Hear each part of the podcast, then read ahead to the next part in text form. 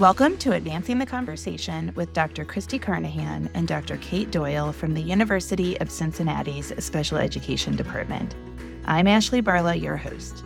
We started this podcast in an effort to have real conversations about the role of self determination in all our lives, specifically in supporting people with intellectual and developmental disabilities. If you're a teacher, a person interested in becoming a teacher, a parent, a sibling, or a person with a disability, this podcast is for you. We hope you'll join us on this journey as we learn about the role of self determination in our lives. Song, thank you so much for joining us. Pleased to be here. Yeah. Why don't we start off by having you tell us a little bit about what you do here at the University of Cincinnati? Okay, my name is Song Ju. I'm a faculty member in special education program at UC. I've been here since 2013. My research interests mainly focus on secondary transition, including transition to post-secondary lives, you know, all those three critical aspects, employment, uh, post-secondary education, and independent living, and also including self-determination. Well, you are certainly a busy, busy person. Maybe we can talk about self determination just briefly. Can you define for us self determination in your own words? How would you define self determination? I think self determination is more than a belief or an attitude. It actually involves the knowledge, awareness, and it's a full skill set that can take people to reach their maximum potentials and re- achieve their goal. I think self-determination has a great impact on daily life from, you know, small things like making a food choice or solving a simple problem during the day and to those big things like making a long-term plans and pursuing their long-term goals. Yeah, that's about as simple as it gets and and very powerful. Can you give us any example of an accomplishment that you have had personally that, you know, some goal that you have met that wherein you've accessed self determination? To me, I felt I'm originally from China and, you know, applied to the graduate program here because I was attracted to the special education policies and the laws in the United States. That's why I came. And then at first I want to do a, you know, become a teacher, maybe obtain a master's degree. And then I went all the way to become a, you know, researcher in the field and to obtain the doctorate degree.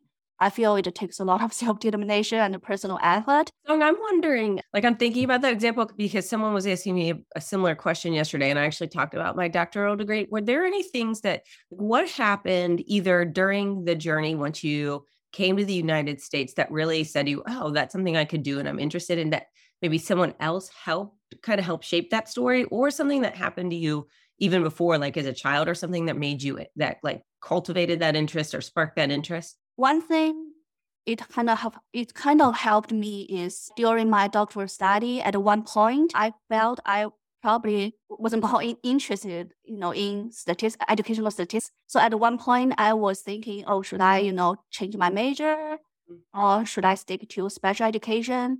And then, you know, I met great mentors, and I have great colleagues. They they to work with, and they talk to me, and they. So I was able to participate in different grants, you know, to work with students with disabilities, and which really kind of convinced me that this is what I want to do. And I really enjoyed my experience and I would really want to continue my career in this field. That's awesome. Thank you. Song, are there goals that you have that you think you haven't met or that you're close to meeting? Yeah, certainly.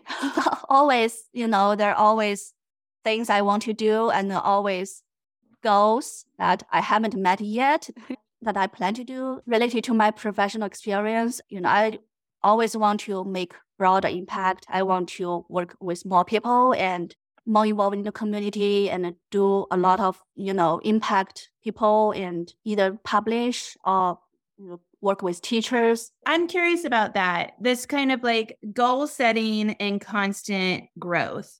How does that tie into self determination? What's the lesson there for people with disabilities and their lifelong growth. Can you make that parallel for us? In self determination, I think it's very important to set up goals. And before you set up goals, it's also important to make realistic goals. Like, and then it involves carefully planning, you know, break goals to short term and long term and make up, uh, you know, make up, develop the plans to execute the plan. So that's kind of the steps. Basically, you know, when we develop plan, we need to kind self-discipline and stick with the plan and you know doing all those problem solving and achieve to, in order to achieve the goals so maybe you could talk about some of your research and how it's what you've really what you've done related to self-determination and just kind of the trajectory of that of, of where it started and where it is today and what you're working on as far as self-determination i'm always interested in you know examining different models teaching models to see to teach self-determination. And we also research on how self-determination impact post-secondary experience. Like we interviewed students in post-secondary education and asked them about their self-determination journey. How do they, you know, become successful and get into post-secondary education? Mm-hmm. So that those are some of the things I want to do. And we also work with national data and to examine the self-determination factors related to different post-secondary outcomes, disabilities. Talk a little bit about that because I think that's so interesting. I mean, I'm I'm kind of a nerd, I guess, but may, I think it would be interesting because you know that literature so well. But it, just to hear you talk a little bit about that. Okay, I want the teachers to know it's powerful and because it's evidence based and it can be embedded in their daily instruction. Mm, and it's critical to post school outcomes. It has a long lasting impact on students' life. So mm-hmm. I want, I think teachers and also the parents and families should consider that a priority to cultivate self determination skills for the students. Song, you've spent some time talking about goal setting, both for yourself professionally as well as for students as you're guiding them on a self determination journey. How practically can educators help their students with disabilities set these short and long-term goals? How how do we start working on goals for students with disabilities? I mean, there are different ways, and because teaching self-determination can can happen occur, you know, can occur at during the each stage of the child development. Okay, when you know teachers teach them in either early childhood education or secondary, and it can happen differently. You know, there are different self-determination curriculum teacher can use to, to, to teach their students. Mm-hmm. For kids at a younger age, they can do simple things as like just empower them, give them choices about their schedules, about their work, and help them provide some visual support to give them more independence on how to get their work on time, how to self-monitor, you know, their progress. And for kids in the sec- secondary education, like they are gonna start talk about transition, and then maybe more conversation will be around, you know, your personal interest, your personal goal. What do you want to do after you graduate? You know, what what and how what do you know about yourself? And you know, then talk about all those so basically teach self-awareness, teach mm. how to make goals and, you know, make a develop plans and, and work towards it. You know, I wonder if you could give an example about a success story there. I I work as a special education attorney and I support a lot of families that are kind of at that transition age. And something that I've seen in my practice is that students, I work a lot with students that have Down syndrome. My own son has Down syndrome also.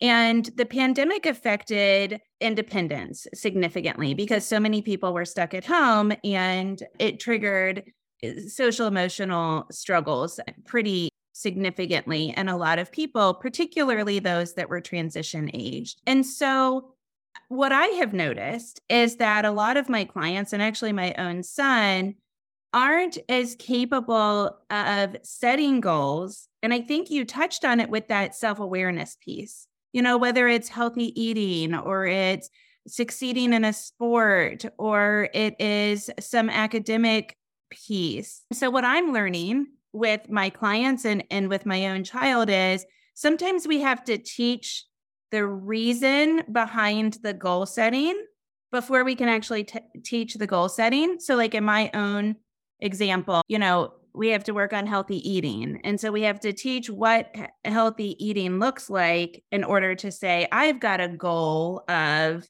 you know, I don't know if it's losing five pounds or whatever it is. We're still stuck on Mm-hmm. on the healthy eating part. Can you can you talk about foundational skills that students need before goal setting? I mean, I agree with you. I mean, while we're talking about goal setting, especially for the kids, their thoughts can be go really wild.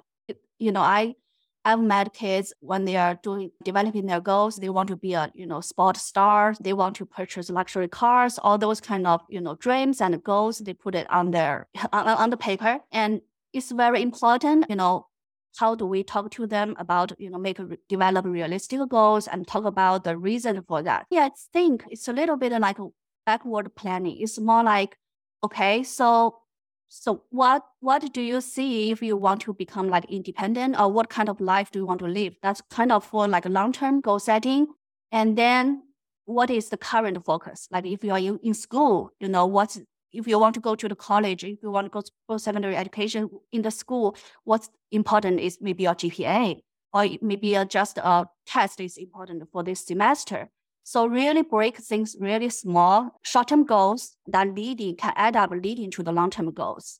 I think that's very important for the kids to know to take small steps. Um, and also, I think you mentioned the important thing is to address the reasons that maybe talk to them about some of them probably have seen the consequence, you know, their natural consequence. If they don't do something, they already see the consequence. They mm-hmm. know, oh, I failed, or I did this, you know, that's not what, what I want. Then from we can also address the goal from that way. Okay, that's something you want to change. That does not work for you. So what gonna be working for you? Okay. And then if you think this will work for you, we can you know develop short the goal like this, and then we will make plans to make change to improve.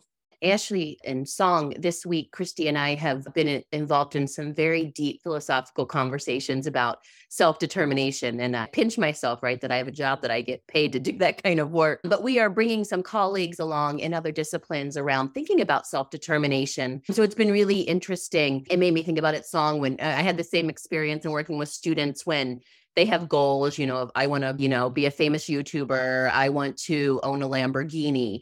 And I mm-hmm. really have found some of the art of teaching self-determination is you have to be able to hang on to that student's voice and honor, right, what their dreams and goals are, yeah. but tie it back to actually healthy eating is connected to those goals, right? And how do you hold on to that dream? We've kind of using the word around dream, perhaps, and then bring it down to a goal that is applicable in their everyday life. So I think there is an art to this. When you read like self-determined learning model, it can look deceptively simple. And then when you get into the practice, it's actually quite complex and it relies a lot on listening to student voice, honoring student and being really thoughtful about what are the guardrails? When do you let someone kind of naturally fail? So it just really has triggered a lot of these conversations and that this is exceptionally complex. Well, I think Song, you touched on something really important earlier when you were talking about like younger kids, giving them some control early on so that they can see the connection of their choices to what happens in their life. Like you were talking about letting them have some say in their schedule, encouraging them to make choices about what they're going to do and when. I think those things early that you are pointing out are critical because if you get to be a high schooler and you don't ha- haven't had any of that control or somebody's always made those choices before for you, it's really hard to start to make choices or to set a big goal and then carry out some actions when you have any people have been determining what you eat, what you think, drink, you know what I mean? You're just it that's a big leap. Yeah, I mean, I think I see that parent voice. You know, so many think, well, mother knows best, you know, and in many mm-hmm. cases that's true because there is a cognitive impairment or there is a impaired sense of objective reality or there is a and, and maybe that impaired sense of objective reality is is the steps that are necessary in order to achieve a big goal. So if you want to be a YouTuber, how do we start today in order to to achieve that goal or to start working on that goal? And what are the different things that impact it? And i see so many transition plans in my practice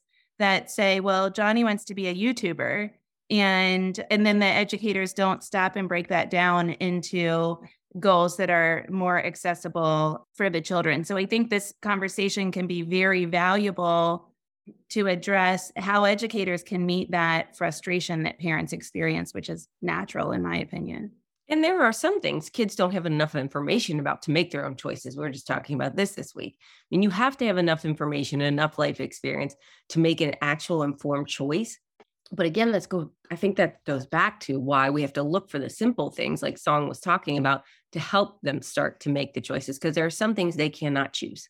They just don't have the world knowledge yet or the predictor you can't predict the outcome or the consequence of that you know long term but there are smaller things that they should need more control over so that they can start to develop that understanding. Yeah yeah i think that's really important. Song we like to end here with a little bit of fun and so we're going to ask you a series of fun questions. The first one is what are you watching right now? Short videos about you know kids on the spectrum you know the students, you know, families who have children with autism and all children with behavior disorders. I want to learn more about this topic. Always learning. Yeah. What about listening? What are you listening to? Oh, I like those TED Talks. Um, you know, they are they have a lot of great topics around assistive technology and education, and there are some a lot of cool technology coming up because we are teaching students in the digital era. And I found that new things that I don't know and you know might be helpful to students, you know, teach students with special needs. It's really empower them and support their academic learning and the daily living. So I, I I'm I'm very interested in technology too. Have you listened to a TED Talk recently that you can recommend? Watch there's is a something about the the glasses that can basically have a, lot, provide a lot of accessibility you know, mm-hmm. for students who have maybe learning disabilities or, you know, have vision impairments. So basically it helps them to access information more. That's awesome. Yeah. Super cool. Well, thank you so much for joining us. Oh, thank you for inviting me. Yeah. Pleased to talking to you all. Yeah. Thanks for taking time out of your day to join us. If you are interested in learning about the University of Cincinnati's special education, undergraduate, or graduate programs, please visit us at online.uc.edu backslash special education. If you are interested in learning more about our programs for young adults with intellectual and developmental disabilities, please visit cech.uc.edu backslash ATS. We'd love to hear from you. Please send us an email at advancetheconversation at uc.edu.